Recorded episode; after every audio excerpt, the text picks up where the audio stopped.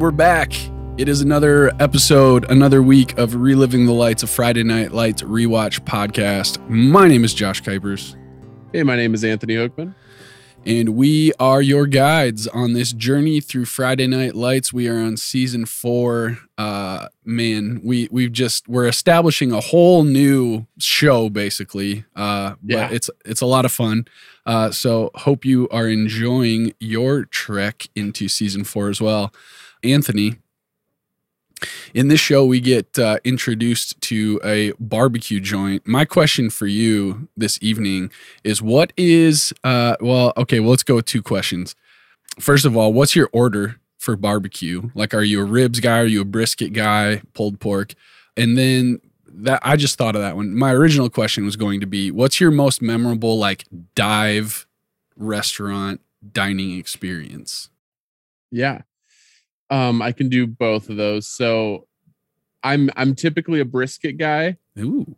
When we went to Texas, there Yes. was just this unbelievable barbecue place that we went to, Hutchins Barbecue in Frisco. Mm. Just absolutely to die for. And I mixed it up there, you know, got a little bit of uh, brisket, got a little bit of they had this like, you know, one of those like peppers that's like stuffed with meat and also wrapped in bacon. It was fantastic. Nice. Um, and then they had oh my god, they had this uh like sausage that was uh cheese and jalapeno filled. Everything there was Mm. just so good. Nice. Um, but uh typically, I mean, in South Dakota, it's it's hard to mess up a brisket.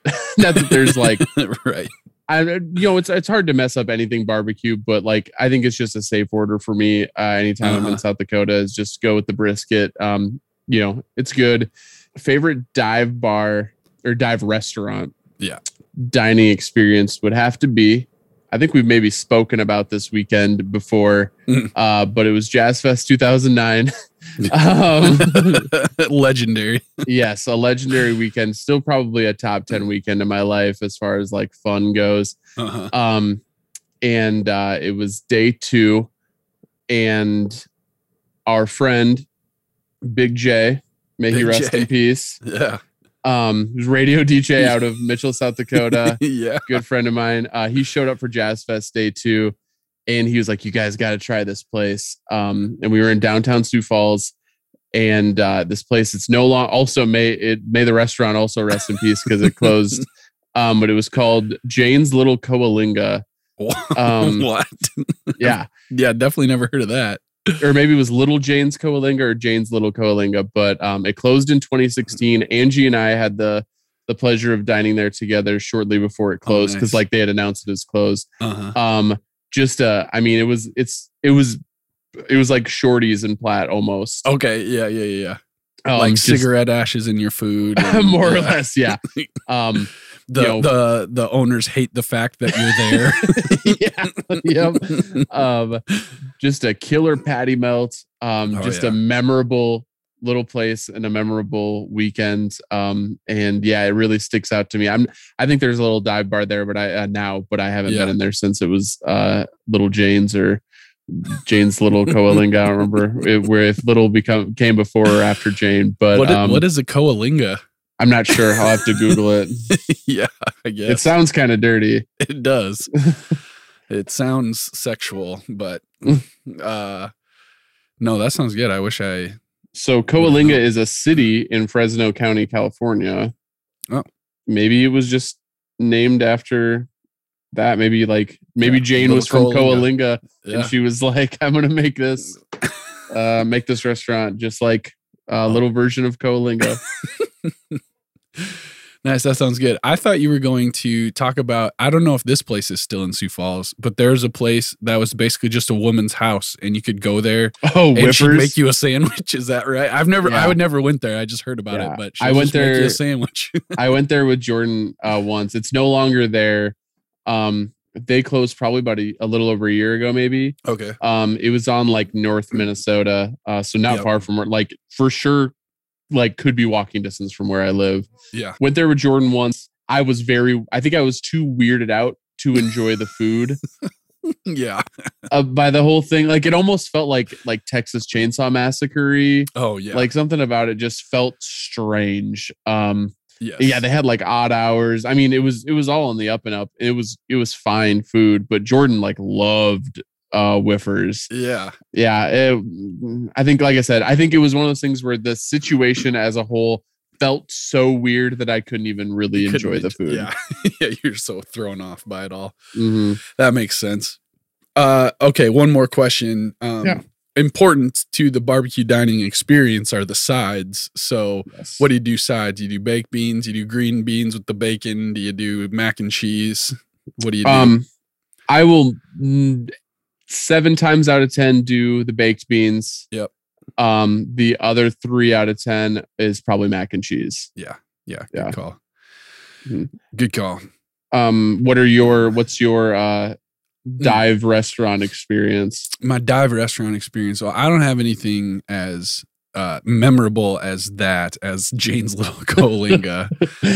uh there and i can't remember the the name of the place but we went to a place in uh st petersburg florida where the like specialty of theirs is fried green tomatoes you just get a Mm. bunch of fried green tomatoes uh and then they also had fried banana peppers as well was their other thing. So we just went there and yeah ate a bunch of fried green tomatoes and fried banana peppers and called it a meal. But uh, it was good. It was like super old school diner you know with the counter and all that. So i liked that.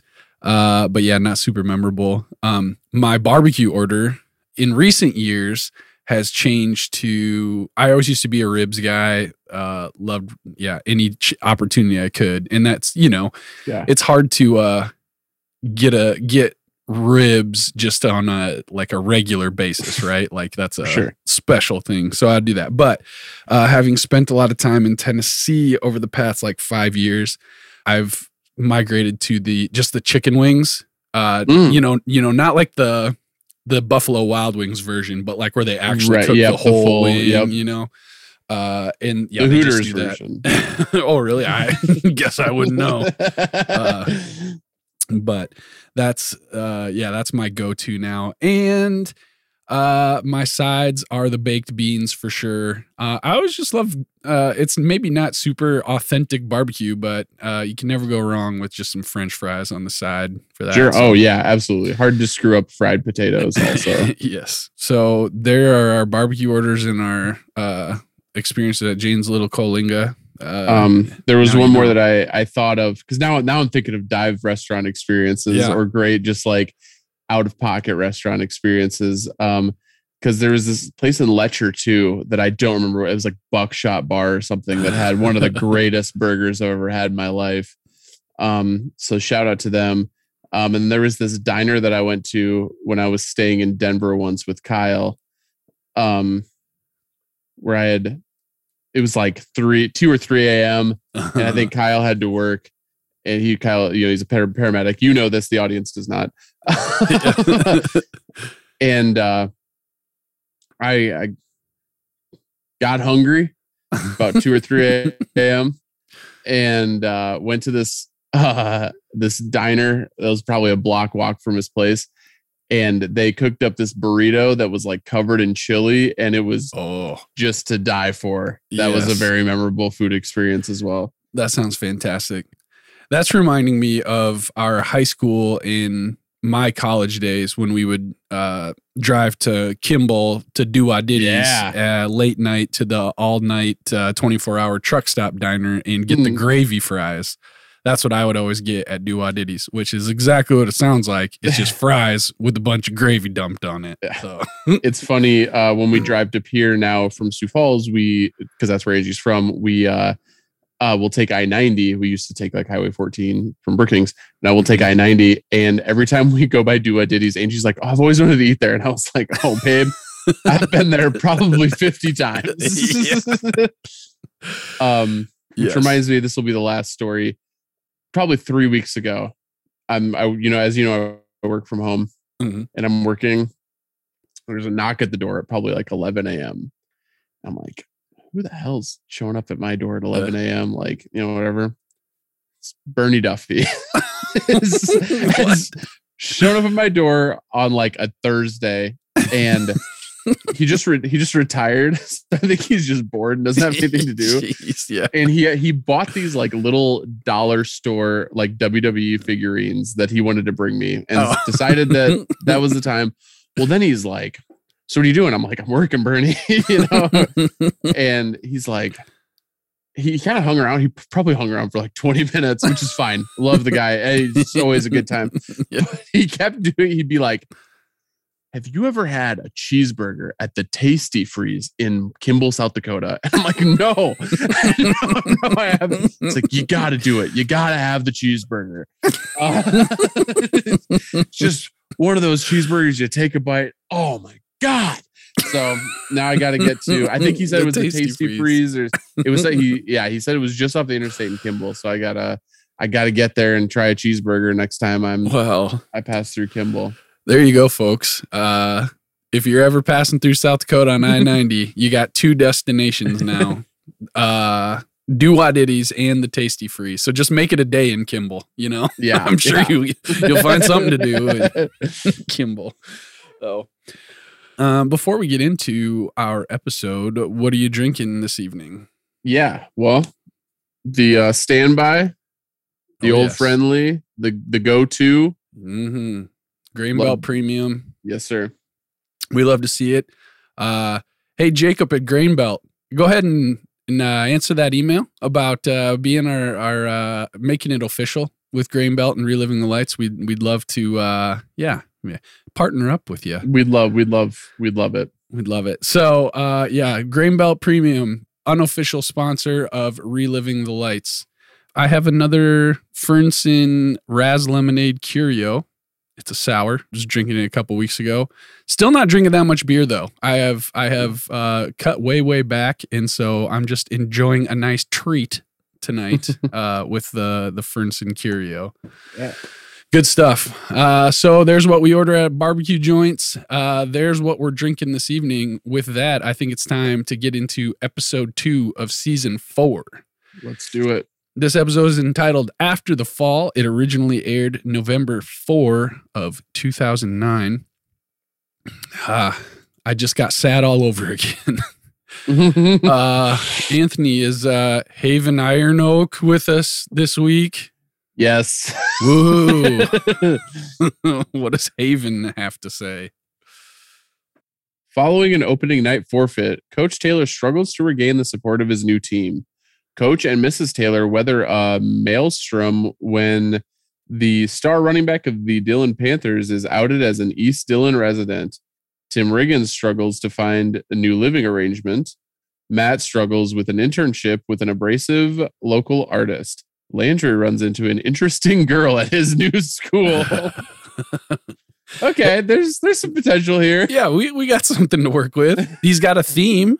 He's Yeah, uh yeah, he's picking up the he's picking up the movie dude one theme. so I like that. Struggle and did pretty Maybe we well. maybe we didn't know this, but Movie Dude One started out competent and then like descended into madness. uh, maybe that'll happen to Haven Iron Oak. We just didn't we didn't notice it with Movie Dude One That- because yeah. yeah, that just kind of became an organic thing.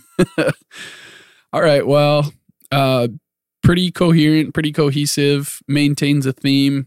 Uh Haven Iron Oak, I think you did a, a pretty good job.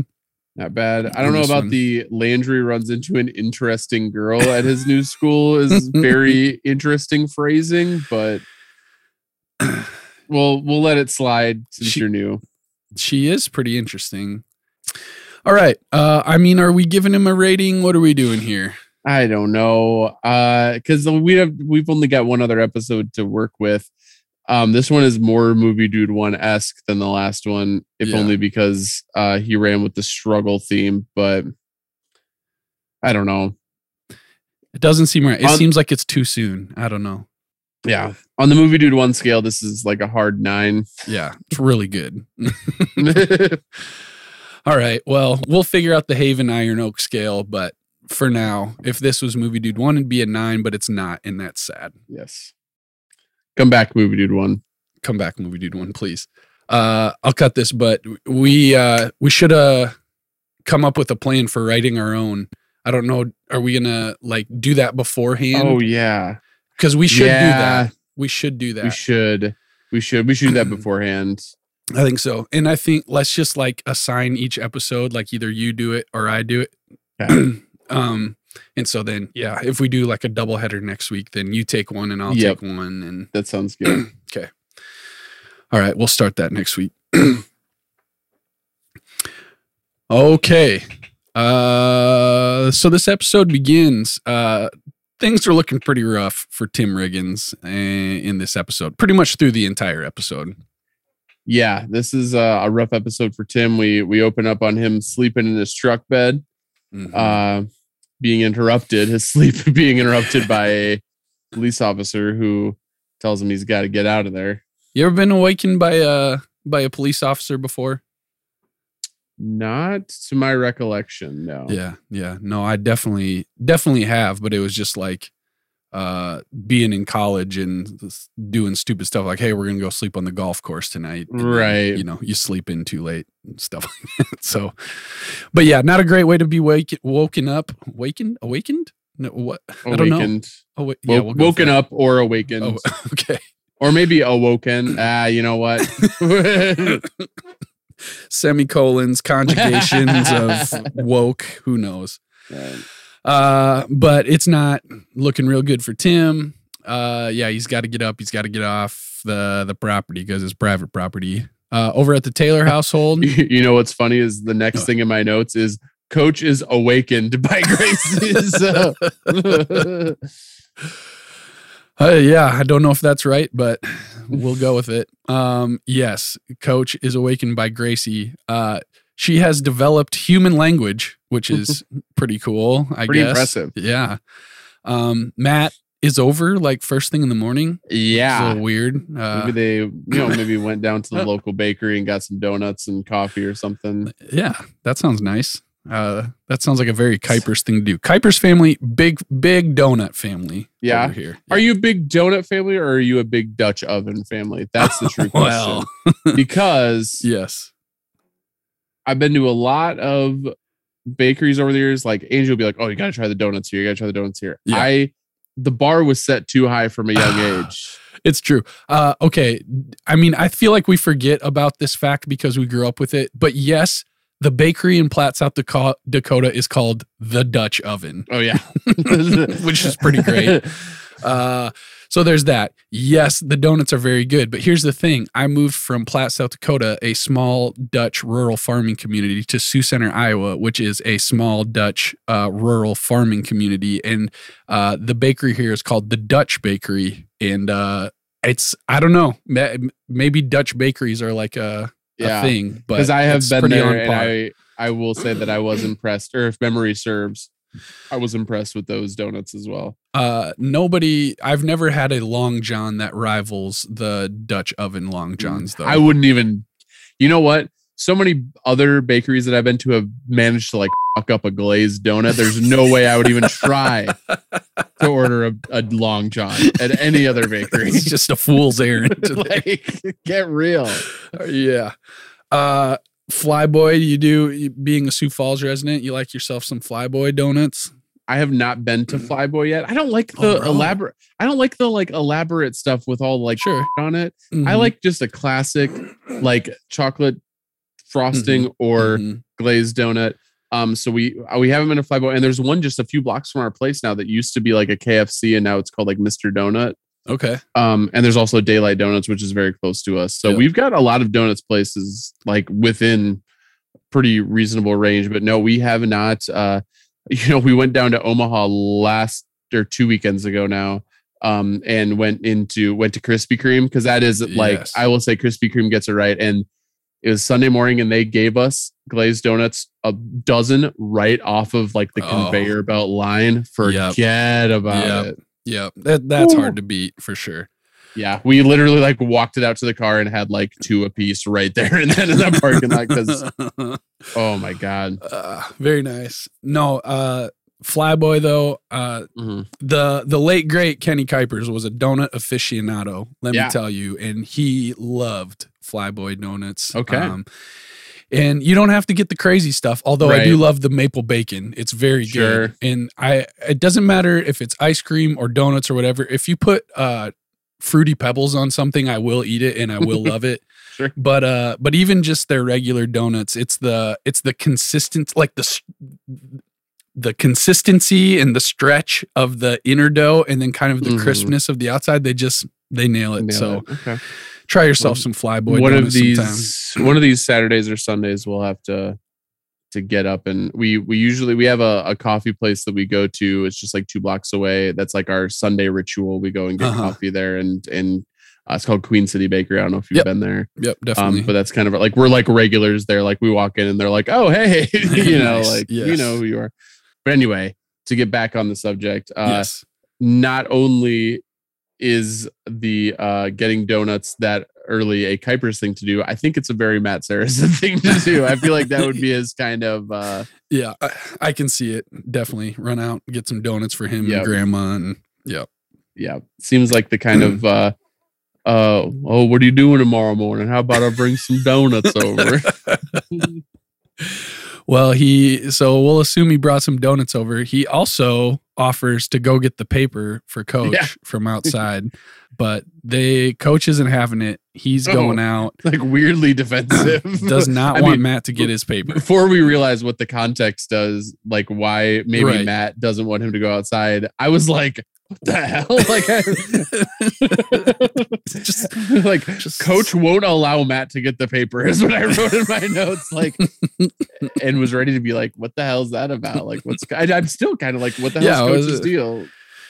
Yeah, Co- I feel like Coach gets weird with other males in his household. That's like he's just not definitely used to it, and it yeah, Yeah. weirds him out. But uh, it turns out that the reason Matt was wanting to go out and get the paper was to prevent Coach from going outside and seeing all the white flags that had been planted in Coach's lawn due to the forfeit from what I assume was the night before. Uh, this is the Saturday after the the bad game.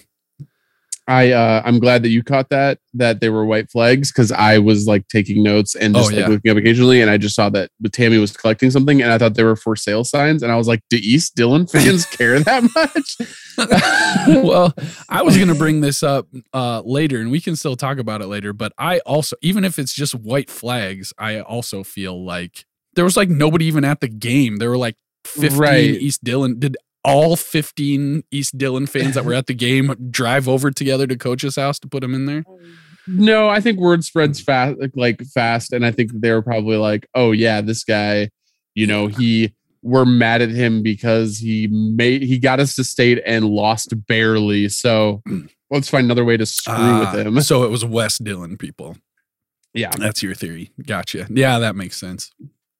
Over at the uh, West Dillon Panthers, apparently Saturday morning film sessions are a thing. I think we've talked about this. It's still weird to me. Yes. That would It is, suck. yeah. I remember how awful I felt on Saturday mornings after football games. like I would be so sore. I slept in the basement. I'd be so sore that there were I, there were literally times where I had to like crawl on all fours up the stairs. But they get up, they go to the their film session on Saturday morning, and uh, they're just kind of hooting and hollering, watching the the highlights. Yeah, the they're game. loving it. They are man. going Uh, nuts. they're talking about how JD McCoy and Luke Cafferty are so good together, and they start a state chant. Uh, yeah. state, state, state, state. Like, wow. Okay. After the first game, Well, that's that's living in Dillon for you. I think I guess just so. with the comes with the territory. I guess so. Uh, but over at East Dillon, uh, there's no hooting and hollering happening no. because there's nobody actually there. Yeah, no, it is just uh Coach Taylor and Coach Stan, I think. was the- Stan, that sounds right. Yes. yeah. Um, not the other coach that whose name we aren't 100 percent sure Yeah, of. the uh, the Panther Yeah, uh, co- convert. Yeah. Yeah. Um, yeah, they're just watching uh some Lions game film alone. Uh, the rest of the team did not show up. Coach gets up to leave. Um, they kind of like he and Stan kind of like talk back and forth, right? They're kind of like, oh, Mhm. you know, what happened? You know, why isn't the team here? Whatever. So coach gets up and leaves, and who pulls up? But. Buddy Garrity. It's Buddy. Yep. Buddy pulls up and he basically is like begging coach to go with him. And coach is like, What are no, buddy, I'm not really in the mood for this. But Beggy but Beggy. Beggy buds him. Buddy begs him to go with him. Uh, he's got something to show him. So coach relents, gets in, and Buddy brings him to an empty lot with a mailbox where supposedly Luke Cafferty lives, or at least that's what he has his address listed as. Uh, but it turns out that Luke Cafferty actually lives in the East Dillon School District. Buddy says he's supposed to be yours, coach. Yeah. We get uh, a scene shortly after there where Coach and Tammy are discussing the Luke situation Mm-hmm. and how I think is this where Tammy is like, well, I'm gonna have to tell him. Um, I think I didn't Yes. write this. Uh, Uh, Julie, I don't have a lot about the Taylors here. okay, yeah. Well, because the next scene is that Coach takes Julie to East Dillon, takes her to school, gives her a ride, and she shows up, and uh, it's pretty rough in the halls. and do you know how we know this, Josh? Because there's hip hop music playing in the background.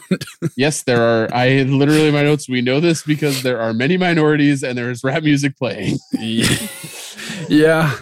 Yeah, I wasn't sure what to make of that. I didn't know how I felt about that, but clearly a different demographic than uh West Dillon than what we're used to. Uh Vince walks into school and they he walks past a sign like something about lions and pride, but somebody's kind of painted over it says lions are losers. uh and he's got a white flag stuck in his locker as well. Mhm. And this is where I had in my notes like why why would people care this much already about the football team? I feel like Mhm. nobody cares about that school in general or being there. So, Right. Yeah. High school kids are bullies. Yeah. Like they'll find something to. Yeah. Yeah. High school kids are bullies and people love to be haters in general. Yes. So I suppose. Uh, we see Matt at Dillon Tech Art School Mhm. uh, drawing a, a nude model, I believe, in this scene. Yes. Uh, but his teacher lets Have him I- know. Sorry, oh, I need to interrupt this. Yeah. Because I do have a nude model story. no, I um, hope that you were the model. I was this close Ah, to doing uh, nude modeling in college for um, for art students. nice. um uh, at the time uh for a brief period i was uh dating an art student and um she like i think she mentioned it she was like oh yeah we need new models and like i was like oh i would totally do it like does it pay and it was like $15 an hour Oh yeah. um so i like met up with the like the art teacher Yeah. and like he gave me like you know like the w2 uh or w9 whatever it is that Yeah. you fill out Uh huh. um and like yeah was was this close to uh to Uh. doing it uh but unfortunately it did not work out Uh, it not did not work out with the girl, and thus did not work out for the Uh, art. Or what- unrelated but Okay. both yes yeah, obviously. well, shoot, that would have been. I w- I wonder if you would have got to keep any of the art uh, to hang in oh your that's house. That's a good question i never asked that because the guy was like he was like you can go full nude. Like some people do it in their underwear and i was like oh no. I'm going full nude buddy.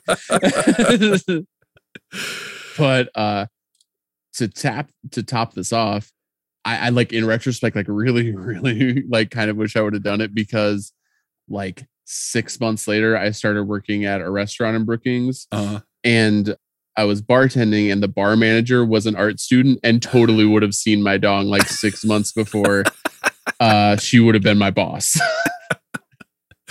that's amazing. Yeah, Yeah. that would have been absolutely fantastic. Mhm. Uh, do you, would have you felt empowered by that or embarrassed by that? Um, a little from column A and a little from column B.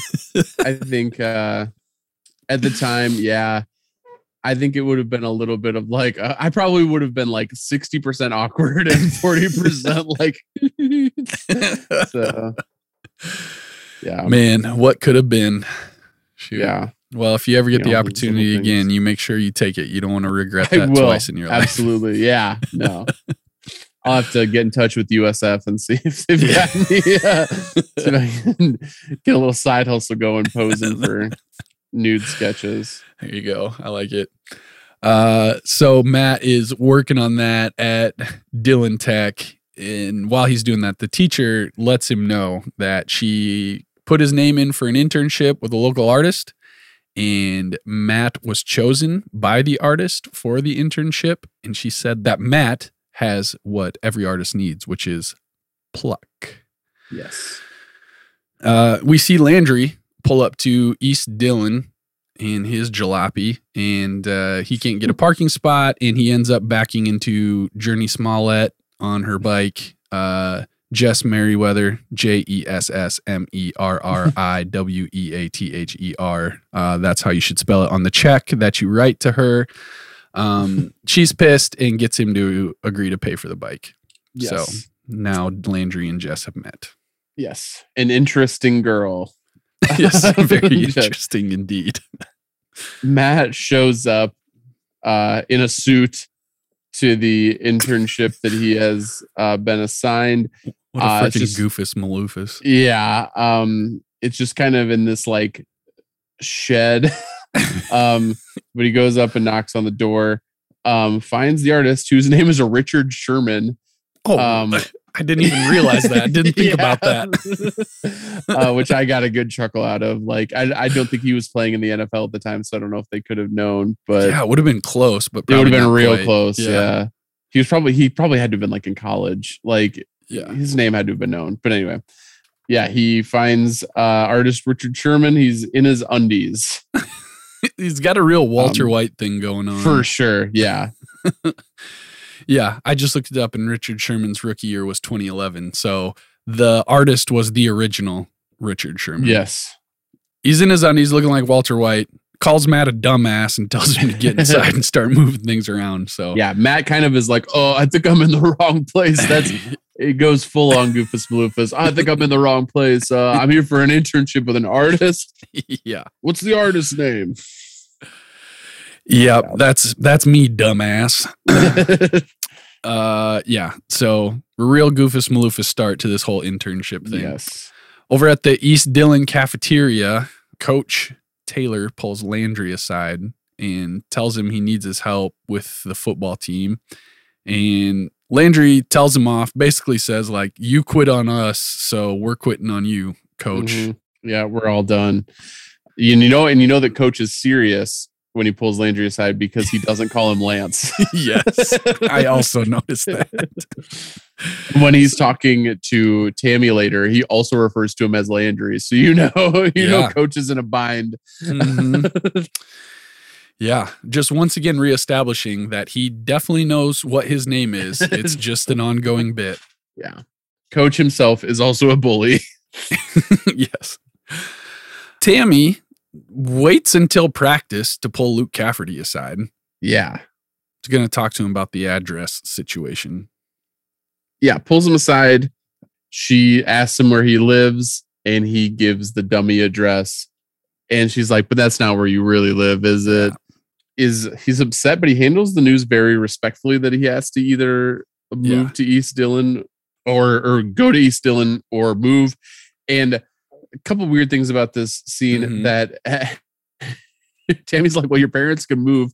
And Luke is just like, that's not possible. Yeah. like, I don't know what's going on at the Cafferty house that they absolutely do not have the option to move. I think I think if I remember correctly, his uh his parents are like farmers or ranchers. So Oh, sure. that would that would hold them That- to their yeah. That would do it. Address. Absolutely. Yep. I yeah, the the way he acts Yeah. um was very That ain't happening. um uh there's uh um I've been watching uh this is related, I promise. Um I've been watching Tim and Eric's bedtime stories on HBO Go. I haven't heard of um oh you should watch it it's great Yeah. it's like it's they kind of like their version of it's like a twilight zone but with a tim and eric twist Oh, nice. Yeah. um and the the pilot episode is wow, that's definitely in your Q zone right there. 100% yeah um but the uh the pilot episode it's tim and eric and zach galifianakis and they are um like they can inherit a thousand dollars uh like their grandpa died or whatever is like the plot but so they can inherit a thousand dollars but they have to live in a haunted house for the rest of their lives Uh, and that's the thing. It's like Tim and Eric are like, yes, absolutely. You know, we got to do it. They're like, they just spend all day like counting the thousand dollars, and Zach Galifianakis like wants to leave. Um, and that's like part of the bit, but that's what like it made me think of is like the only possible way that like they could move is they're tied down to a haunted house or something. yeah, I, that's a, that's definitely a, a, possible explanation for sure. Either that or the farm thing, but yeah, yeah. But uh, no, we kind of get a real view of who Luke is. I yeah, really like. Exactly. I really liked this scene because it made me think a lot about um the job that I did before I got into the position that I do now mm-hmm. um, was basically customer service. And mm-hmm. it was a lot of people who had screwed up and refused to admit that they screwed up and were uh-huh. like mad at me. You know, I got yelled at a lot. Yeah. And I always thought, like, man, I feel like if I was in that situation, I would just be like, okay, I get it. I don't like this news, but like it was my bad. Yeah. Um, and that's kind of exactly how Luke Cafferty mm-hmm. handles this news, where he's just kind of like, okay, I understand. like yeah. he does, he barely fights it. Yeah. Like this sucks, but I get it. Yeah. Yep. And he even he even like apologizes yeah. to her yeah. for sorry for lying about the address like today. Yeah. Something like that.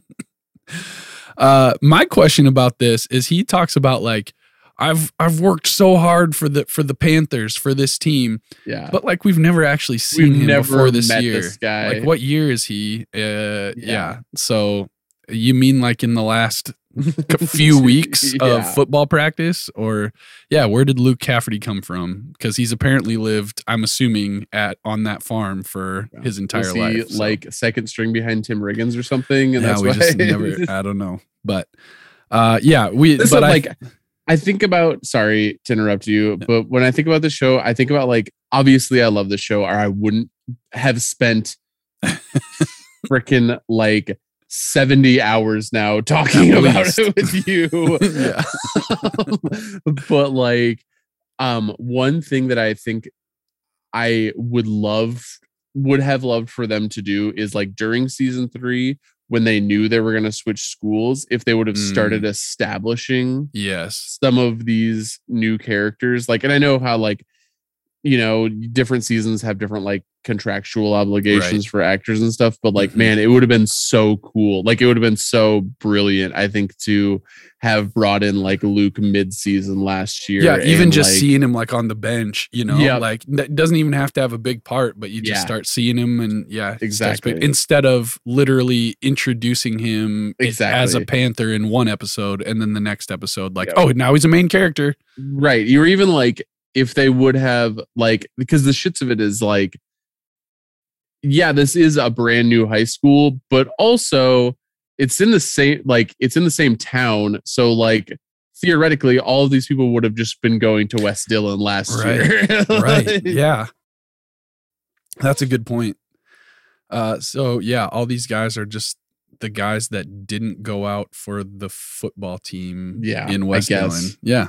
Hmm. didn't even think about that just, yeah. But yeah, I think, like you said, one of the main things of this scene is that we see that Luke is a really good guy. Like he's yes, solid. Exactly. And yeah. So uh yeah, like last episode, we I think we were supposed to see him as a bad guy a little bit because yeah, he was, he was buddying like, up with JD. But yeah, they were like definitely turned broing it up hard. Yeah. like real some real douchebaggery. Yeah. Okay, so over at Riggins Rigs, uh, Billy's wound up pretty tight about a lot of stuff. He's got a lot going on. Yeah, yeah, he's very anxious. Um, mostly about the pregnancy, but also about um, you know, having this small business now. Yeah. Uh we find out that Billy has not paid Tim yet. Nope, it's been a few weeks and Tim has not got a paycheck yet. But yeah, so but Billy's still getting after Tim Tim's got a line about Billy, did you pass me that violin when you're done with it? yeah, yeah. I need that violin when you're done. Uh, so things are a little tense at Riggins Rigs, but they get a they get a call. Billy takes a call, and uh, they they got a tow job. So uh, he sends Tim out to go make the tow.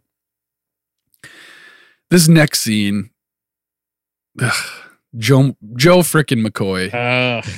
Um, he pulls up on his frickin' golf cart with Wade Aikman and corners Tammy in the parking lot, and uh, he opens this conversation with just a big fake smile and uh all right tammy what's it gonna take? Just such a sleazeball. 100% scumbag. uh y- I- you know what? I think scumbag is better because sleazeball is more buddy but uh the joe mccoy scumbag move of the week Mm-hmm. i think is We may have to start incorporating that into Yeah. a, a new award. I think so. Uh, but he straight up offers her a bribe for uh, Luke Cafferty getting that situation figured out in the school parking lot. Tells her she might get lynched uh, when people hear about this.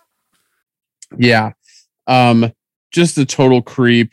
Um, kind of informs Tammy. He's like, well, and this is where I think they maybe should have played it differently. Um, and I'll tell you why. Okay. Because Joe's like, why don't you ask your husband how long that mailbox has been there? Because like they've been using this for a while, and you know, if word gets out, you know, we could talk about forfeiting games and even state championships. Right. Um, I think if they wouldn't have included the scene where Buddy is literally showing Coach this mailbox, so Coach has no, like, we know that Coach has no prior knowledge of this. Oh yeah. Like, there's a scene just before this where he's like, "Oh wow!" like that's Yeah, how he right. finds out about it. So Yeah. like, it really doesn't implicate Coach at all. Like, we already know that Coach is innocent. Hmm. Yeah. Yeah. We could have. They could have made us wonder a little more. Yeah, if- exactly. Yeah. Yeah. Yeah. No, that's good. I didn't think about that.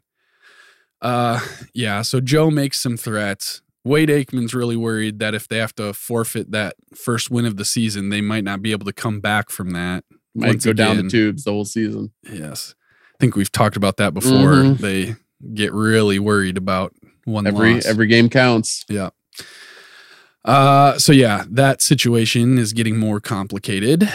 Uh Tim Riggins pulls up to the tow job and turns out it's Becky.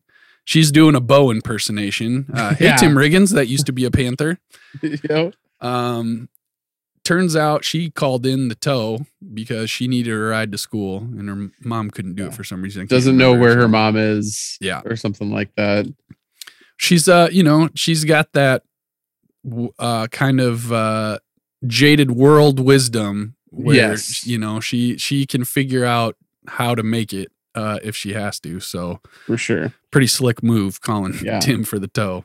Yeah. Tim is uh as I wrote in my notes, annoyed but impressed. yes, exactly. Exactly.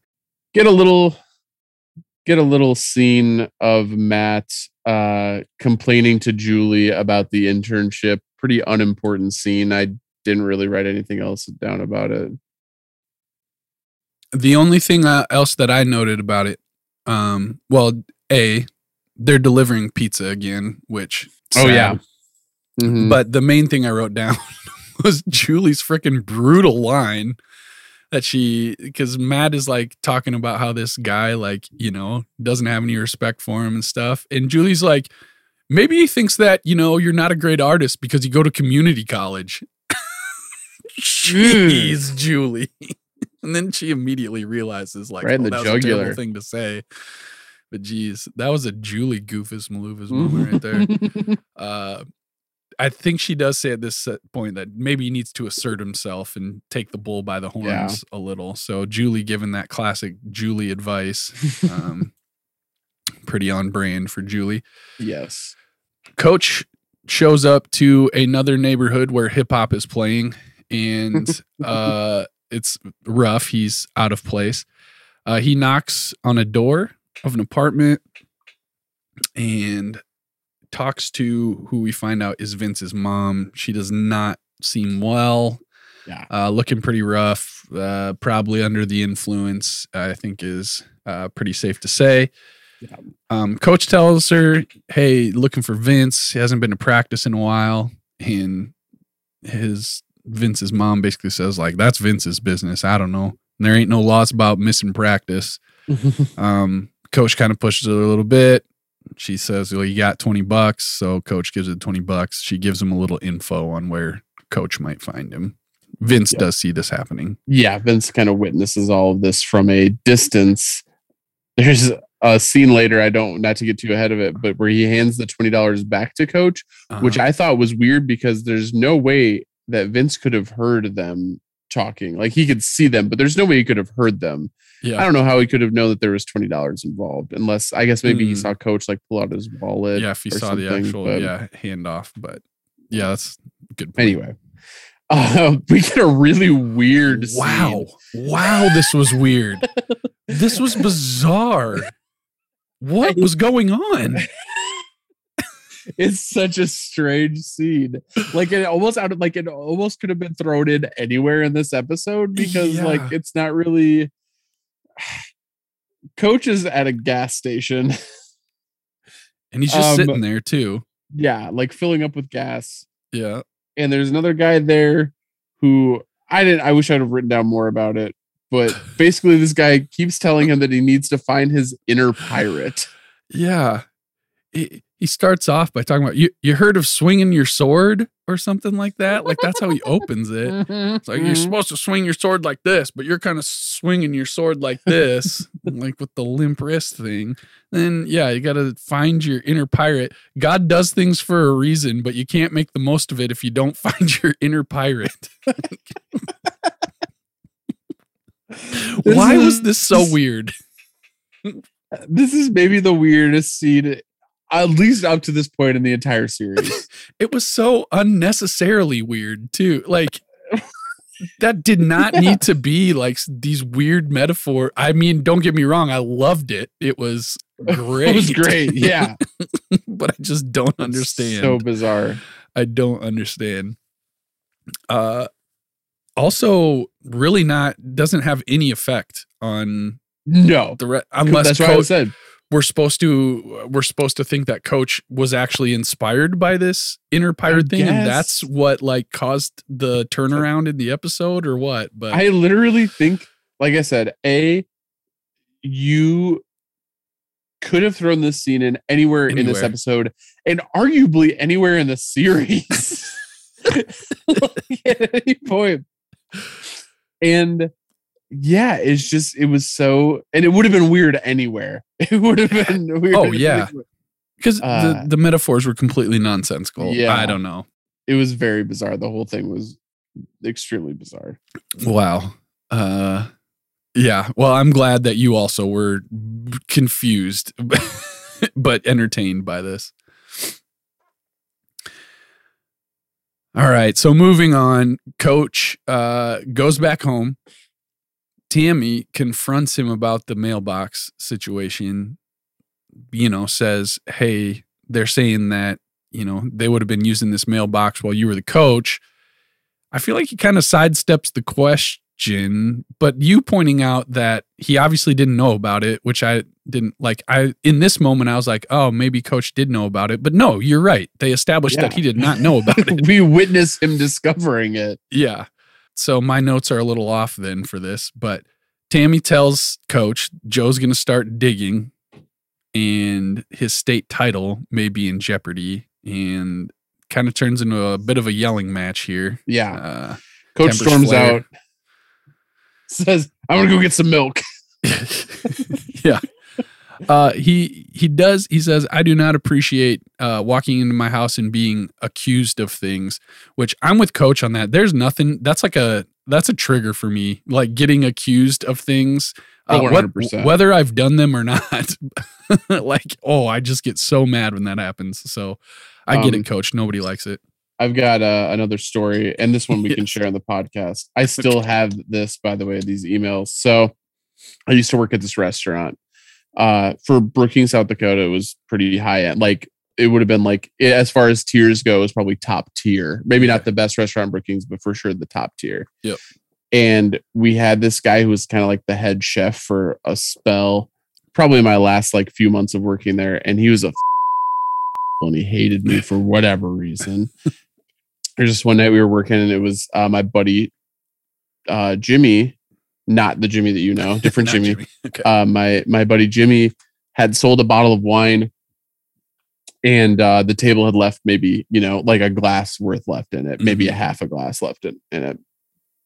And I knew that Angie had had a really rough day, so I was like, "Oh, I'll take that home to Angie. Like it's better than just throwing it away, right?" Mhm. So I was closing bartender that night, which means I'm the last person out of the restaurant. And as I'm leaving, this guy pulls up. He had to do some restaurant or whatever. So like a week later, I get an email from him at like midnight. I'll find it. I've maybe maybe never been more upset in my life. Ugh, Top five for sure. yikes. So I get an email. I won't read this whole thing. I've given myself uh, Anthony. I've given myself. God, I wish I could see what time that this email came in. I know it was after midnight. Give myself some time to consider what the appropriate course of action is regarding my witnessing you stealing alcohol from the restaurant. oh my gosh. To this point, I haven't sold any, told anything, said anything to the bosses. He names them, but I won't say their names. Um, I've been put in an undesirable position by your choices. I I like you. I like you, and I know that even petty theft on your record would not be something you want. Oh my At the end of the day, you are pretty fortunate it was me who chanced on what you're doing instead of someone else. Pretty likely. Oh, so this is what happened is he pulled up. I realized that I forgot something uh, like a closing task. uh-huh. So that added to his whatever. Uh-huh. Pretty pretty likely you got scared that I saw it, and that's why you came back. Uh, probably uh, returning under the pretext of filling the ice bins, which we do at night. And he says, which I obviously know doesn't get done at night, even though it does. Anyway, neither here nor there. He goes, the security cameras do record there, and if push comes to shove, reviewing them back over a period of time will likely reveal more of the same. Oh my god. I'd prefer not to go that route. I'd rather give you the option of handing you your uh, of you, handing in your two weeks notice to Davis today. To Davis was the manager without making a big to do about it. I don't care what reason you give him. At the end of the day, I can't in good conscience good can't in good conscience ignore what I saw. Let me know ASAP what you plan to do. If I don't hear back from you, I'll have no choice but to talk to Davis. soon. oh my gosh. So I stupidly, I wish I wouldn't have wrote it back. I wish I would have gone straight to the boss and said, Yeah. like, want to show you this email. Yeah. And I did end up showing it to him, and I don't think Uh-huh. the guy ended up staying much longer. And this was this is about three months before I left.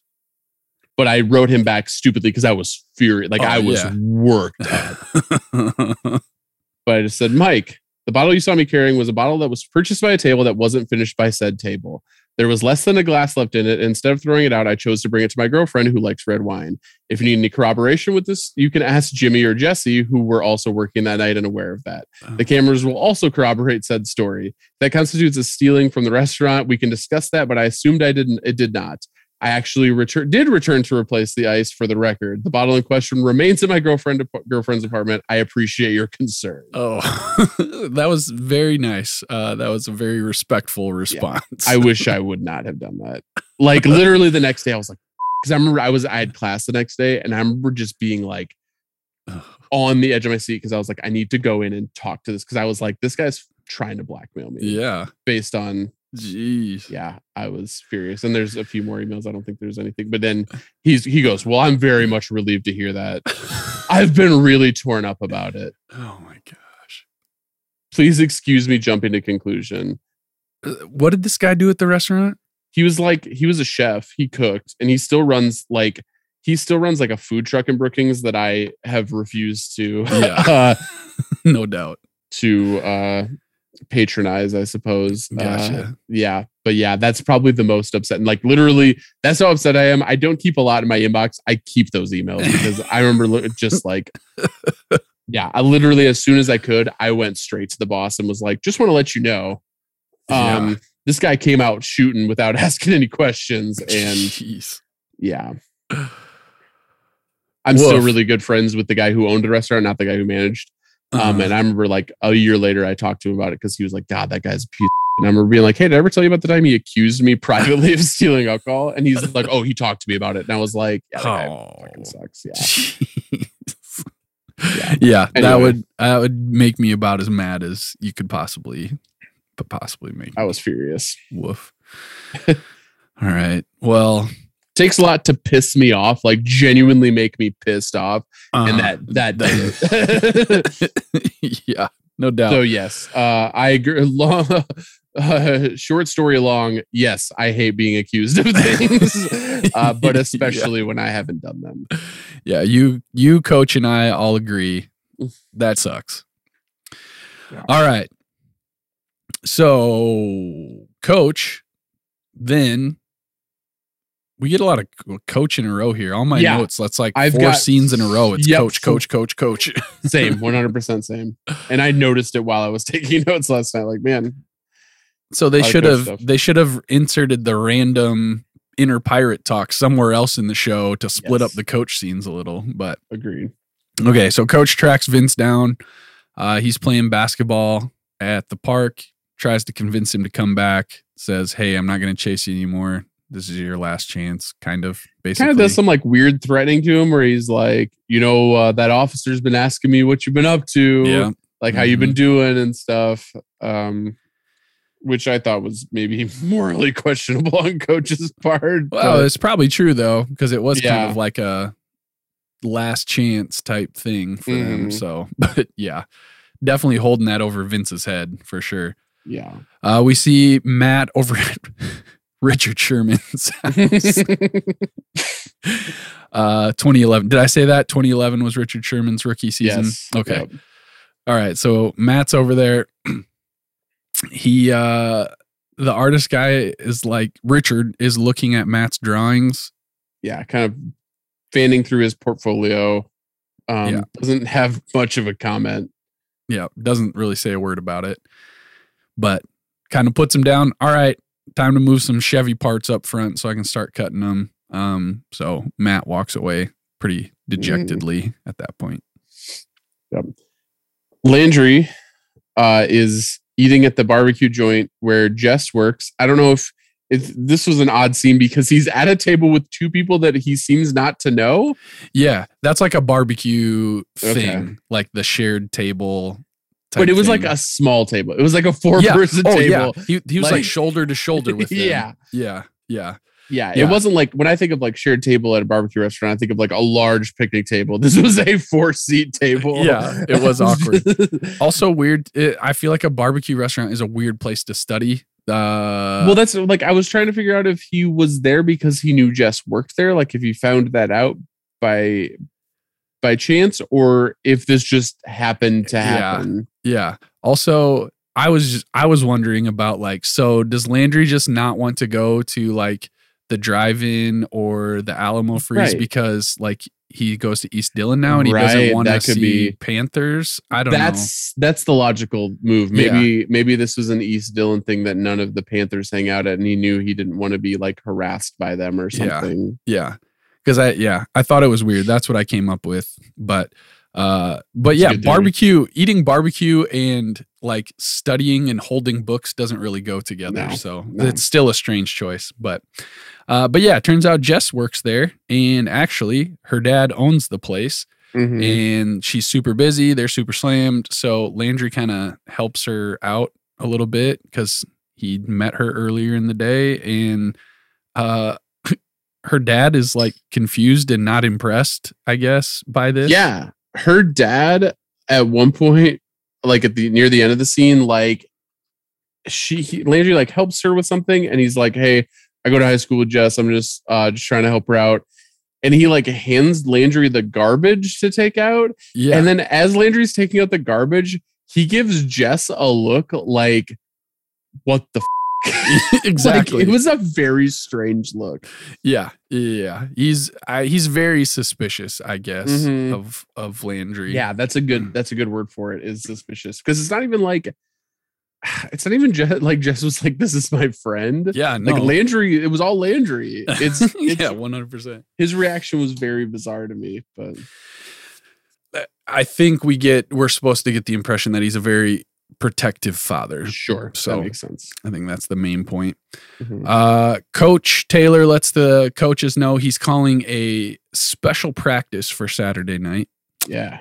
Uh, Was did the Lions have a bye week this week? my question exactly: Did they forfeit another week because they didn't have a team? Yeah. I do not know. Uh, I also didn't understand the timeline of this. Uh, but what else is new for this Week show? two seems early for a bye, but Yeah, I what do I know? I have no idea. Coach says if this special Saturday night practice doesn't work, uh, they'll start over, but he doesn't really know what that even means. Uh, he- Coach goes out to the field and kind of looks out over everything. He just seems to kind of be trying to collect himself and kind of like get catch a breather or something. Uh, Tim walks up. I Yeah, guess Tim, Tim, just happens to be Yeah. hanging out in the area. I I, guess. I think maybe Tim was like specifically seeking him out uh, to talk about this, but I wasn't sure. I also put in my notes at first I had Tim happens to be walking by question mark question mark, but I do think he he specifically came to see coach. Tim offers to help coach the team and coach like immediately agrees on that. Takes. Tim Riggins up on that. Um, we have a big booster meeting at Yeah. I couldn't tell if it was Applebee's. I don't know if Applebee's is sponsoring the show anymore.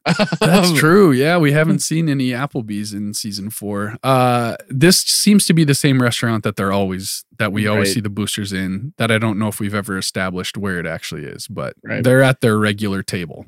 Yep, yep, big table. Uh, Tammy walks in and interrupts, tells Joe that, uh, hey, just in case I wasn't clear in our conversation the other day, uh, Luke is going to East Dillon. Yeah. Um, and uh, I just want to make sure uh, that what we talked about, you know, you talking about digging up, you know, about that uh, mailbox and possibly canceling out uh, prior state victories. I just want to make sure you talked it over with these fellows already. yes. Just an excellent move. Yeah. Tammy plays this perfectly. So, yeah, we get the impression, well, we can understand that yeah, the the Panther boosters who have probably been boosters for 30 years, all of them uh, aren't too Mhm. crazy about retroactively voiding their last state championship at least. Absolutely.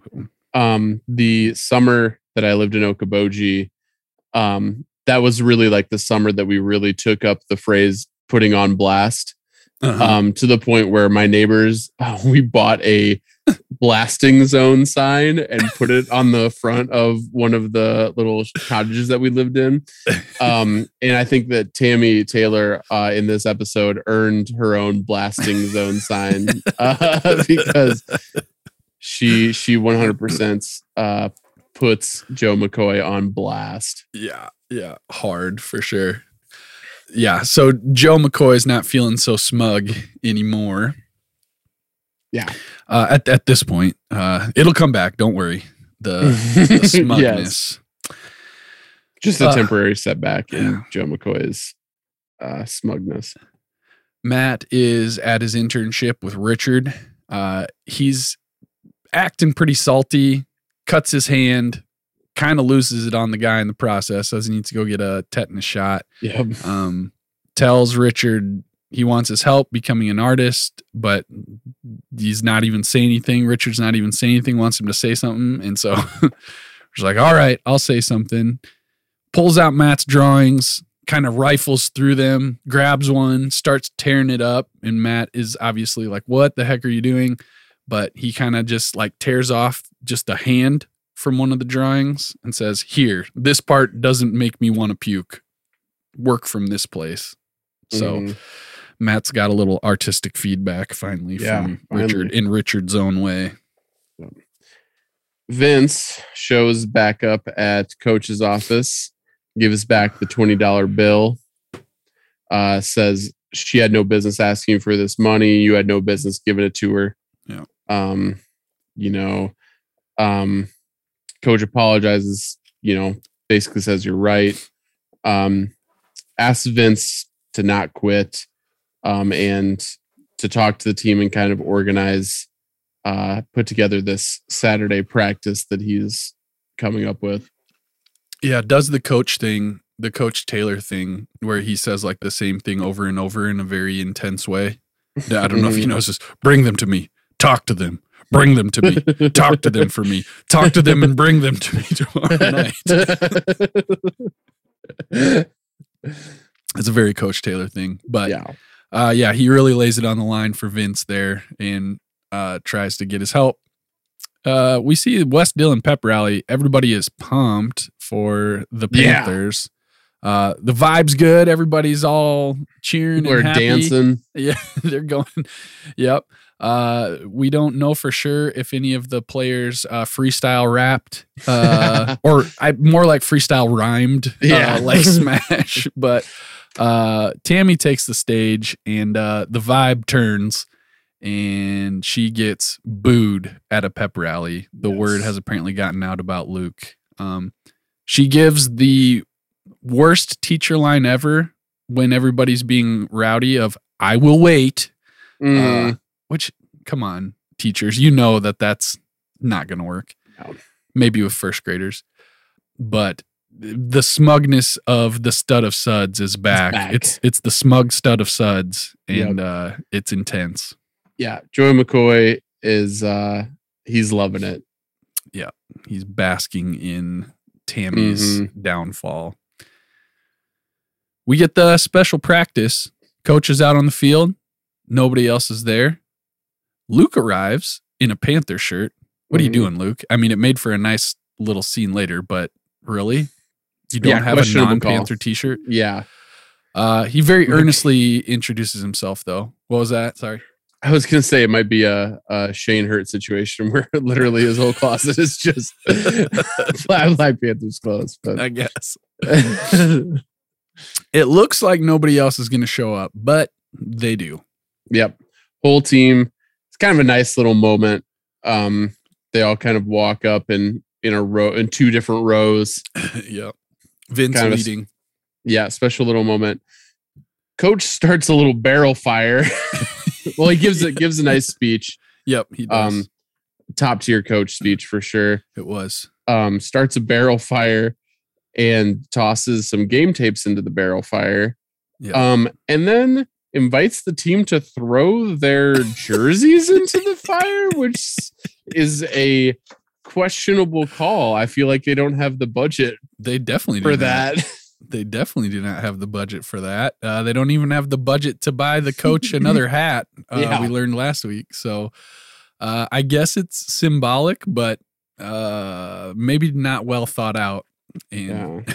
so Well, now Uh, that they don't have to pay for the barbecue that Tammy has to go pick up 20 racks of rib for, maybe they, they can set the rib money aside for some jerseys. there you go. There you go. That's a good that's a yeah, that's a smart way to make up for it. Uh but yeah, everybody eventually I think Vince is the first one maybe to throw his old jersey into the Mhm. fire and then Landry follows and then Tinker and then Luke throws his Panther shirt into the fire, which uh yeah, I guess the wearing the Panther shirt to practice to a Lions practice that worked for this scene, but still doesn't make sense. But yeah, the whole thing is coaches asking them like, uh, hey, sorry I quit on you. We're not gonna do that again. Will you let me help you finish this fight? That's their whole thing. Yep. Let's finish it. Let's finish the fight. We get another really sad scene of Tim falling asleep by himself drinking at the bar uh in the daytime. in the daytime. It's yeah. It's kind of Tim's rock bottom bar there. Yeah. Smitty's, I think. yeah, Toby's. I think I, I, in uh, the last episode, I think I called it scooters, Uh, but I think it's Smitty's. Smitty's. Yeah. Yeah. Uh, so yeah, sad scene for Tim. Uh, Becky's mom is working again. Tim Mhm. tells her he's looking, he's tired because he doesn't have a place to stay or sleep. Um, doesn't have the money for anywhere and because he can't afford first and last month's rent. So she offers him the trailer in her backyard for hundred dollars a month. Great, great deal there. Great deal. She assures him that she is not into him, and uh, so they won't, you know. But she does let him know. Uh, well, uh, her exact words were, "Don't get me wrong, it was amazing, y- y- yes, we Uh, did get that but established. I'm not that into you, and more importantly, I don't think you're that into me." Yep. Yep. Uh, but she needs the cash, so she's still gonna let Tim Mhm. have the place. So he heads out there and gets settled in, and Becky kind of looks on as he, yeah, makes his home in the trailer. Yep. Yep. He he arrives at uh at the trailer. Becky is um now this this is where it's confusing because it looked like it was daytime when Tim was falling asleep at the bar, but when Oh. he arrives at the house. Becky is taking laundry off a clothesline and it is definitively dark out. Dark, yeah. Which like that was odd that she was outside. I mean, they probably had to find an excuse for her to yeah to be outside when Tim arrives, but which uh according to the timeline of the practice wasn't the special practice mm, on Saturday night at what? I thought it was 10, maybe it was 9. But anyway, late night. So we get the weird time special to take down the laundry. and then yeah, and then Tim at the bar and then so something's out of order there. Yeah. Uh, last scene, Taylor household. Coach comes home. Tammy's drinking wine on the couch. They kind of commiserate a little bit with their situations. Tammy tells him that she got booed at the pepper alley, but she did get one little bit of satisfaction standing up to the smug stud of suds and the boys of the boosters. Um, coach fills her in. Hey, the team showed up. It's a start. He does apologize to her for lying about the mailbox, which again, He didn't. He didn't. he didn't know about it. uh, I did not take very good notes on that last scene between uh, Tammy and Coach because I was trying to Shazam the song playing. Oh yeah, yeah, yeah. Um, and it must be one where they replaced the music on the DVD Yeah. because Shazam came up with nothing like three times in a row. I rewound it, nothing. Um, Googled like what song is playing Uh-huh. season season four episode two, end of the episode, found the song that was playing and like played it on YouTube and was not, Not the same song. song. So Huh. um it's a mystery tune. Weird. that was playing on the DVD. Yeah, that's I felt like it was pretty high in the mix too. It's weird that Shazam couldn't grab it, but Mhm. uh Yes. but yeah, I did I did notice it. So, uh what was the song that originally played? What what you hide by AM. Oh. Or AM. And that was on oh, and it says on here, uh, and Tammy and Eric on the couch, and then in parentheses it says DirecTV version. Oh. Anyway. Um, Yeah. yeah. I was trying real hard to catch that and I completely screwed up my taking notes at the end of the episode. Oh, hey, there's a comment on this. I don't know if you must have been on that tunefind.com site. Yep. I scrolled down 10 years ago. M. Bergeron 39 commented, I watched all five seasons on Netflix. There was a song in the fourth season, episode two, After the Fall, that was used in the last two scenes. Uh, Tim Riggins at Becky's house, and Tammy and Eric finished the episode sitting on the couch. The Netflix version used a beautiful acoustic song, but I, when I looked it up on this site, it was a different song listed than what was used for the DirecTV version. Can you Mhm. tell me what song was used in the Netflix version? Thank you. Uh, no reply. So, Yep. but somebody, somebody else also somebody this. posted on on Reddit as well, same thing. And Oh, yeah. no comments. it's a mystery. That was like five or six years ago. So yeah, Huh. no. Uh, there you go. The episode ends with Coach making a little comment that, uh, yeah, it's a start, uh, but just got to find a way to get some new uniforms now. So Yeah. references the Oh, maybe short sighted move of burning the jerseys. Yep, I definitely did not catch that line. I'm glad that you you did because yep, they acknowledged it. that's So. good. All right, roll credits. That's the end of the episode. We're going to take a short break. We'll be right back with our awards for the week.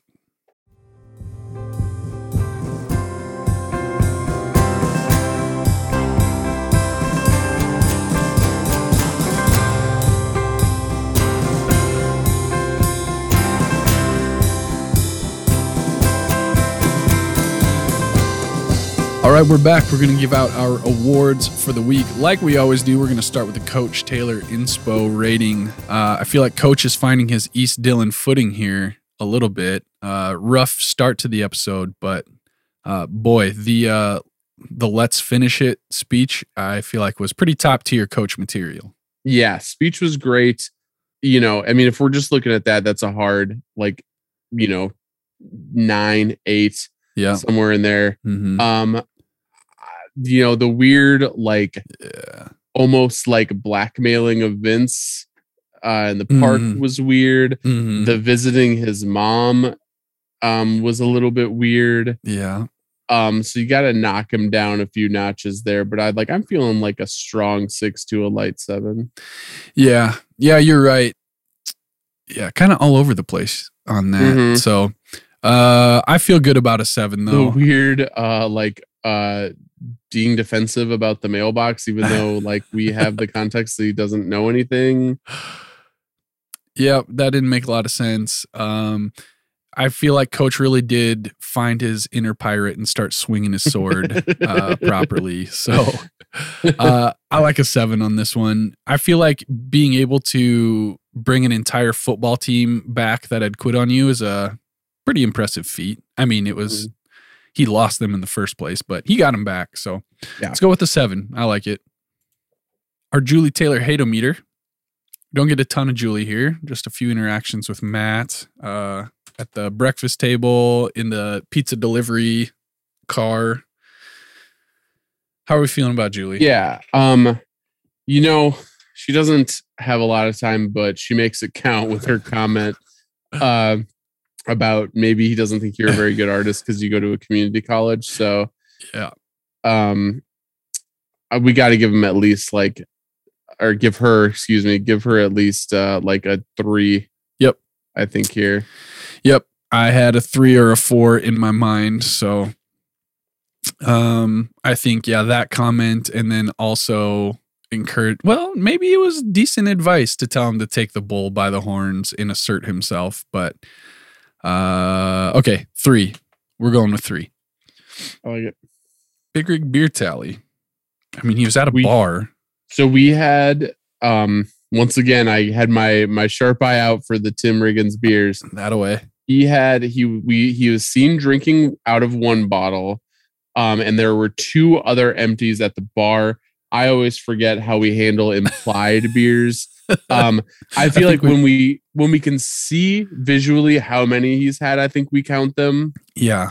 um when there's you know like an unsure amount we don't but um i think of this one we give him two or three excuse me Three. Three. Yeah. Uh I think how we handle it has been wildly inconsistent over the four seasons.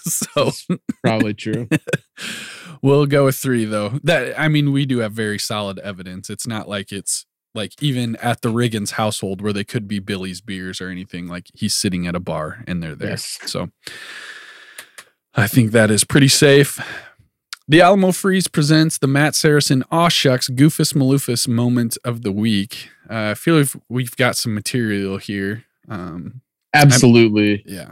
I Um, mentioned showing up to his art internship in a suit and tie. I think that's it for Yeah, sure. yeah. Um, that's my choice. But um, to be fair, I think the uh, uh, I, I cut my hand and I got to go get a tetanus shot because I don't have one.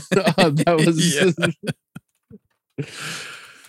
pretty good too. But I think him showing up in the suit Yeah. uh, when the artist is there in his undies in a like shed. I feel like even if it was like a regular artist, when I think of an artist, I don't picture a person in a suit and tie No, painting in No. their studio. So I feel like that was Goofus Maloofus either way, no matter what. yep. Buddy Garrity Sleazeball Move of the Week. Uh gotta go with and you know this is actually for good because it's exposing bad things but these are things that buddy himself did i'm sure of it right like the reason that buddy knows about that mailbox is because Oh, yeah. buddy's the one who has been using that mailbox for years Absolutely, buddy knows. so i i think that constitutes as a sleazeball move I agree. so Buddy will do whatever it takes.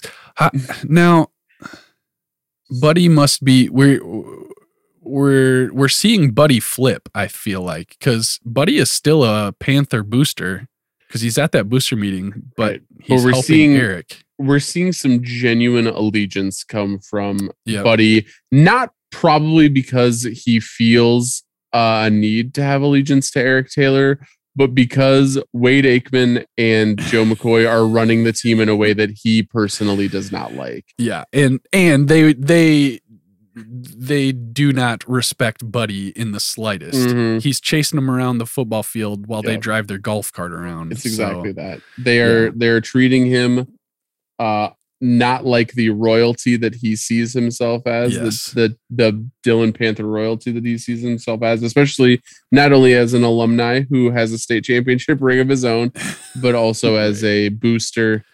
Um yeah, he doesn't like the way he's he's got Panther blood running through his veins still, but he doesn't like the way that the team's currently being run. And uh, you know what? Buddy loves two things. Mhm. Number two is the Dillon Panthers, but number one is Buddy Garrity. so he's gotta he's gotta look out for number one. You're right.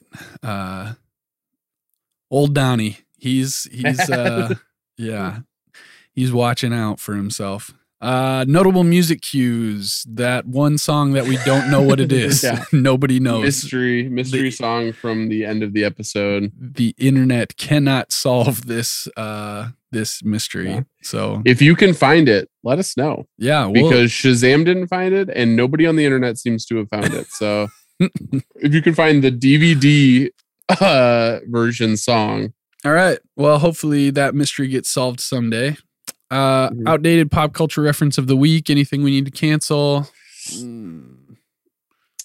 there's like, man, I wish I need to start thinking of that award like I do the Tim Riggins beer tally like because you wouldn't- yeah, I know there's got to be something in every single episode of something that's outdated, but um man, I just can't come up with anything uh, from As- from this episode. as far as canceling goes, I don't know if I'd go as far as to cancel it, but the the East Dillon High School hallway with the hip hop music, oh yeah, and then that- the rough you know what, neighborhood. that's it. That's that's definitely an outdated way to Yes. show that.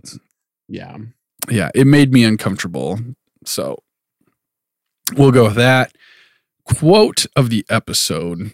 Hmm. I did not have anything written down. Oh, who is Mike Leach? The trivia this episode says Mike Leach has a cameo in this episode. He asks Coach Taylor for directions to Lubbock at a gas station and tells Coach to find his inner pirate. Uh, so maybe that's why Yeah. maybe that's why that scene exists is because Oh, he's a football coach. oh you know what? Sorry. Uh Yeah. this is the quote and Oh, for sure of the the quote of the episode and now we've figured Yes. out the context of it. So let's yes. freaking duh. All right. So, uh, the obvious quote of the episode then is finding your inner pirate and swinging your sword, right? Uh, Yes. I didn't write it down exactly, but that's for Mhm. sure everything that he says. And in the process of looking this up, uh, Anthony discovered that that was a cameo by a guy named Mike Leach, who apparently is a famous football coach. currently the head sort. coach currently the head coach for mississippi state uh, his annual salary is 5 million usd so for a football coach that's pretty Jeez. freaking good um yeah looks like he's i mean he's got a wikipedia page so not So- just any i'll tell you i don't think that uh, john stiegelmeier has a wikipedia page and he just led the jackrabbits to a national championship loss but he still got there Right. so Okay, so I found an article oh entitled previous the head coach sorry previously the head coach at texas tech university from 2000 to 2009 which Yep. is when this episode aired Yep. uh, where he became the winningest coach in school history Oh, well, that's something. Uh, so I found an article. Uh, the name of the article is Mike Lin- Le- Mike Leach brings Pirates code to football field, and then the subtitle or like the lead in or whatever says in his autobiography, the new Washington State football coach reveals the origins of the "Swing Your Sword" motto used to great effect by his teams at Texas Tech. what a weird bit and guess where texas tech plays their home games lubbock which is where he asked for Oh, yeah, can- uh, yeah, directions okay. to so this is a cameo as himself but coach apparently doesn't recognize him um yeah got a lot of what a Boy, weird cameo but i'm i'm glad i'm very it inspired a lot of discussion here tonight Yeah. so I'm. You know who would have got this reference? Miles Kuiper, probably. probably yeah he could have he could uh cleared this right up for us. Here's a quote.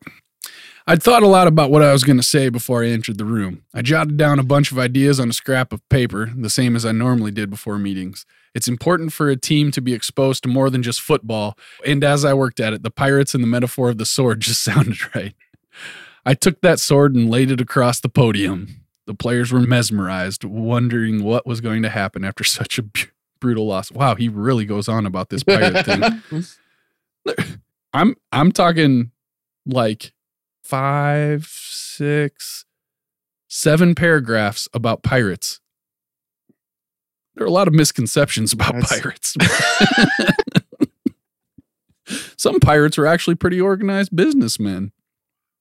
Okay, Mike Leach is very into pirates and swords, and apparently, at least people who are into football in Texas know about that. But that reference and cameo just went completely over our heads. yeah, yeah. Shout out to Mike Leach. Yeah. Um, come on the Winning show. Winning his coach in Texas Tech football, I guess. Oh, yeah, Mike Leach, come on the show. We'll let you talk about pirates and swords all we'll you want. do a full on episode about about the pirate way and swinging your sword, man. Come Yeah. on. Yeah. All right. Well, I'm glad we solved that. I feel like we Me learned too. something tonight. Yeah, That's good. really brought something to the table for sure. Oh man. All right. Uh MVP of the episode. I've got somebody in mind, but I'm curious as to who you're thinking. Yeah. Um not Tim. He's in a rough spot. No. Um, I mean, Coach Eric Taylor, you could go back and forth on Mm. because he's he's featured heavily in this yeah. episode. This is a coach episode. For um, sure. but I mean, we already talked in the inspo rating that he kind of wavers in his Mm-hmm. uh intent. I wouldn't say Matt Saracen. No. Uh, Julie's barely in it. Buddy is barely in it. You know, I'm inclined to go back to the well and say Tammy Taylor. I, I I think it's uh that's who I had in mind as Yeah. well, and I think it's legit. It's not just defaulting because she she stands up to Joe McCoy For and she takes her lumps for it. You she know? has that great moment though in the Mhm. in the in the restaurant for sure, the bar. Yep, and she does the right thing, which uh, I think we can appreciate. So I'm good with it. If you're good with it, Yep, absolutely. Tammy Taylor, congratulations! You are this week's MVP of the episode. Always happy to give it to Tammy Taylor. Never a bad choice. No. All right, so that leaves us with our episode rating for this week. Um, I'm enjoying, you know, the the new the new cast, the new situation. A lot of drama in this one. I don't know. I, I but I felt a lot more positive about last week's episode, and then I felt like you talked me down a little bit, and I was like, Right. you made a good case that it. But Mhm. so yeah, I'm curious. What are you? How are you feeling about this one? Yeah. Um, and you know, this time I'm I'm willing to admit that I'm a little bit biased um in certain ways because you know, as we've talked about on this show a number of times, you know, there's I think a an underlying bias against the East Dillon Lions. Um Mhm. because I mean they're not the sh- they're not the the team that we were that we've loved for three seasons. Yep. On top of that, their color's red. Ooh, yeah, we don't like that. On top of that, you know, we went from blue and yellow, which is SDSU, Yep. and the Panthers, which is Platte, Platte. to red and white, which is USD. Hate Ooh. that. Yeah. Uh, and Wagner and Chamberlain And, and Gregory. Gregory. Yep. Those red teams. last and least Gregory. Um, so I think I find myself like I, I think I'm maybe unfairly maligning Yeah. um already the East Mhm. Dillon uh episodes of which there are you know like 24 left so I Yeah. should probably Get over it. get over that um but this is a, a pretty solid episode I think you know I I really like starting to get to know Luke Mhm. um i like the scene uh where all the the team comes back and they they decide to finish the fight. Yep. that was great. Like i mean that's a that's a fantastic scene overall. Uh, you know i i like where things are going for tim. He's got himself a home.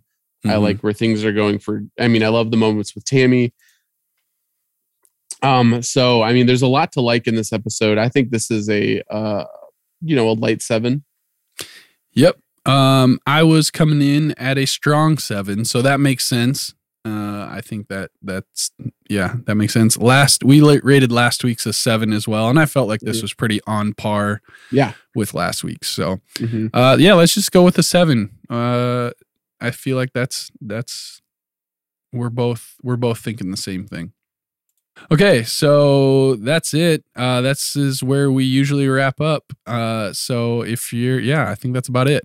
um i want to to bring something new in because we've been doing shout outs here in kind of an unorganized way Yeah, um and i think we've got more and more uh so i think i think we should slip in a spot before we end the episode with the lesson of the episode um in doing uh maybe throwing in a shout out when necessary when we've got shout outs Yeah. to give yeah, so I first have to shout out uh, my buddy John Rivers, who uh, I met up with in Minneapolis this last uh, weekend. uh huh. We went uh, caught some beers before a twin ga- Twins game. He unfortunately wasn't able to join me for the Twins game, but we grabbed a couple beers beforehand, and uh, he was aware of the podcast but hadn't listened to it. And he texted me during the game saying that he was listening to the season three finale, and um, his exact words were said, uh, "Tomorrow's Blues is off to a hot start. You got a new listener."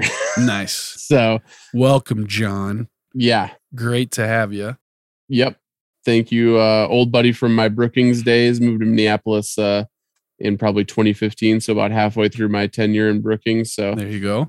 um, one of the one of the greats, Garrett Scott, who has he's tweeted us a number of times, and I don't know that we've ever shouted him out on the show. So we gotta at least man. uh, acknowledge him at this point. Maybe Garrett. we have. At Crank Chop. Yeah, that's the guy. Yep, that's the guy. yeah, that's a great at. I like That is a great ad, yeah. uh, but he said, and I think this was especially, I'm I'm glad that we shouted him out on this episode because he said, season four, episode two, which we're Oh, talking sure, about, Yep. um, is one of my favorites. Wow. Contains Garrett. arguably the best scene of the entire series. Ooh. Uh, the scene really cemented my love of the show. Looking forward to hearing your thoughts. Also, R.I.P. Movie Dude One. Oh, Um, yes. Uh, I'm guessing the scene that Garrett loves is the the teen yeah. the coming back. barrel. the burn barrel. yep. Yeah. Um, I thought it was really good. I thought it was a really really good scene. Um, I don't know if I would consider it the best uh, sorry, Garrett. I definitely Person- would I mean, not. But hey, personally. Personal taste though, you know. yeah. Uh, Oh, by all no means, I, that's great. Uh, I I probably would not. Yeah, put that in Mm-hmm. even my top ten scenes. But uh, no, I can respect that. And yeah, Yeah. definitely some goosebumps on that. Great, for sure. great coach speech. Great, yeah, just a great moment. So And if Uh, it's not that scene you're talking about, I want to know. Oh, maybe maybe the maybe the scene that he really loves is Tammy Taylor on uh Joe um, McCoy. Joe McCoy, which is great too. yeah, yeah, we love to see that for sure. Yeah. So, uh, yeah, Garrett, why don't you just go ahead and uh, I'll, I'll reply to this tweet, but you can let us know exactly what scene you were talking about. I'm I'm curious now. So, Yep. hey, shout out to you, Crank Chop. Finally, we have to shout out Matthew Taylor, who uh, quote tweeted us um, on the season three finale episode. Said one of the best under the radar podcasts out there. Love rewatching hashtag FNL. Yeah. Uh, first of all, Matthew, we are the number 35 all time uh, TV re- review podcast on Apple Podcasts. So, um, you know, under the radar is a little bit disrespectful. yeah, hey, you know, hey, put a little respect on the, the reliving the lights name there, Matthew. Uh, no idea how that's even possible that that's No. where we are currently ranked, but no, no, it's uh, yeah, very bizarre. But no, all all jokes aside, thank you.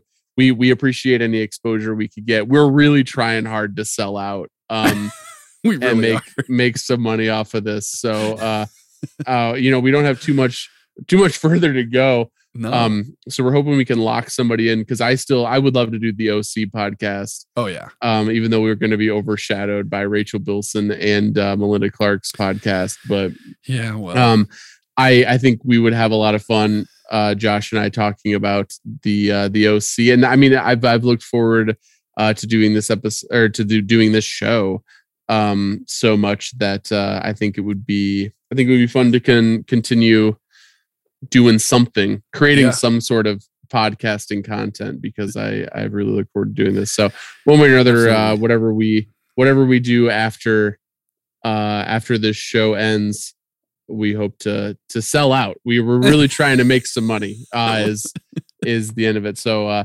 Matthew, we appreciate you shouting us out, quote tweeting us, and uh, hopefully, you know, we gained uh, a listener or two just because of you, because Yeah. Trying to get that cheddar. You know what I'm saying? uh, help us out. So That that sweet grain belt cash is what we're looking for. yeah, yeah. And finally, we have to shout out Grain Belt. Uh, we've Uh, been drinking your beer. Please, uh, please email us back, even if it's a no. Even if it's a no. yeah. Uh, you could send us a T-shirt. I'd post a picture of it. Whatever you want to do, we'll Yeah. take. We'll really take whatever. But all right. Well, there's our shout outs for the week. We love to hear from you guys on uh, on Twitter. So do uh, follow us and tweet at us, and uh, yeah, you might just get shouted out yourself. Oh, Uh, I forgot there was the guy who messaged us on the Facebook Messenger, which I Oh. like barely know how to use on like with the. Um, is there a way that I can switch account? Oh, I can. Okay. Um, because I definitely did not reply to this guy. Oh, it was Matthew Taylor. Matthew, uh, my dude, uh, thank you for messaging us on Facebook Messenger as well. Um, we uh, I- we're really bad about Facebook. I, Josh, have you resurrected your Facebook? Apparently, it's been activated for the last few months. I didn't realize Right. this. My wife informed me that I do have a Facebook, but Yeah, no, I don't saw look at it. Okay, yeah. So you're you're you're logged off. I am like 75% logged off. Like I see the notifications, but I mostly don't acknowledge them. um Yeah. so uh um let me let me give a shout out for this he he did say i'm also a podcaster uh his show is called the frick and frack show Frickin' so frack. check out matthew friend of the show we appreciate we appreciate the love we continue sending your love uh preferably through twitter otherwise we may not get back to you So. We love it. Uh, follow us at Reliving Lights uh, on Twitter. And so, uh, if that's all we have for shout outs, uh, I think we got to figure out what our lesson of the episode, what's the moral, what's the takeaway, how will we apply this episode to our lives. Mhm. Um, I'm gonna go ahead and uh, evoke another series, Mm. um, another series considered to be one of the greatest of all time, um, and that's The Wire. I don't know if you've ever watched The I Wire. have not, no. Um, I you know I think maybe it was built too much up. I need to give it another shot. I liked it, but I didn't love it uh, when Mhm. I watched it. But there's uh, an important and probably the most quoted line from that show that I'm going to go ahead and apply to Tammy Taylor. uh-huh. Um, you come at the king, you best not miss. yeah. Um, and if you come at Tammy Taylor, you best not miss. I think Mm. that's the, I think that if there's one episode to take from this or one lesson to take from this episode, it is if you come at Tammy Taylor, you better not miss. And uh, Joe McCoy missed. I think he missed. Yeah. Yeah, shot a little wide there. Uh okay, my takeaway from this episode um is, you know, Matt at his internship cut his hand and did not stay up to date with his tetanus shot. So I want to encourage you all to get out there and uh stay up to date on all your vaccines Yes. uh, you know, while you're in there getting your tetanus shot updated, maybe just get that COVID shot too Yes. if you haven't already. Yep. Um, so yeah, my lesson of the episode is uh get your vaccines, folks. Let's Yep. let's do it. Uh, 100% agreed. I I recently got actually right before I got my COVID vaccine, about uh, two or three weeks before I was eligible to get the COVID vaccine. I went and saw my doctor, and he said, "Hey, your records show that you haven't had a tetanus shot in a long time." And I said, "Why don't we do that?" Why don't you uh, and now, if I cut my hand, you're good. good. Yeah, you wouldn't have to leave your art internship. No lockjaw for me. Hey. Uh, good. Well, we're practicing what we preach over here on Reliving the Lights, uh, staying up to date on those tetanus shots. So I think that's it. Uh, shout out to our listeners in the West Indies. Shout out to our listeners in Laos. Uh, shout out to you wherever you're at. Thanks for joining us. Uh, we're getting closer and closer to the end. Like we said, uh, we really hope you'll join us all over uh, on our OC podcast. That will happen Yes, someday. Yes, absolutely. Um, we might for- take a little break in between, but we'll see what would what would we do might- every Friday or Saturday night. well, that's what I was gonna say. Is it may seem like a break, but what it might actually be is us just recording several episodes so we don't fall behind again because that's where we are now. Yes, I will be editing this tomorrow morning. Uh, yeah. So and releasing it. So Yeah. So how Uh, about that CM Punk return to AEW? yeah, yeah, that happened tonight. That's yeah. That's up to date for all you pro wrestling heads out there. Hey, I feel like we promised a lot of pro wrestling talk and we we've gotten We away from that. yeah. But That's your fault. it is. I kind of let it go once uh, you know, you could go out into the world again. Right. I didn't have to watch old wrestling. But all right, that's it. Thanks for sticking with us. Uh, I feel like we we went on some journeys here tonight. We sure did. Yeah. So- Uh, this is an episode that I'm going to want to get once again say uh, good luck editing future Josh, although Yep. not in a uh, because I'm super drunk way. Uh, so that's good. yeah, that's that's a plus. All right, join us again next week for another episode of Reliving the Lights Friday Night Lights Rewatch Podcast. Let's touch God this time, boys. Let's touch God.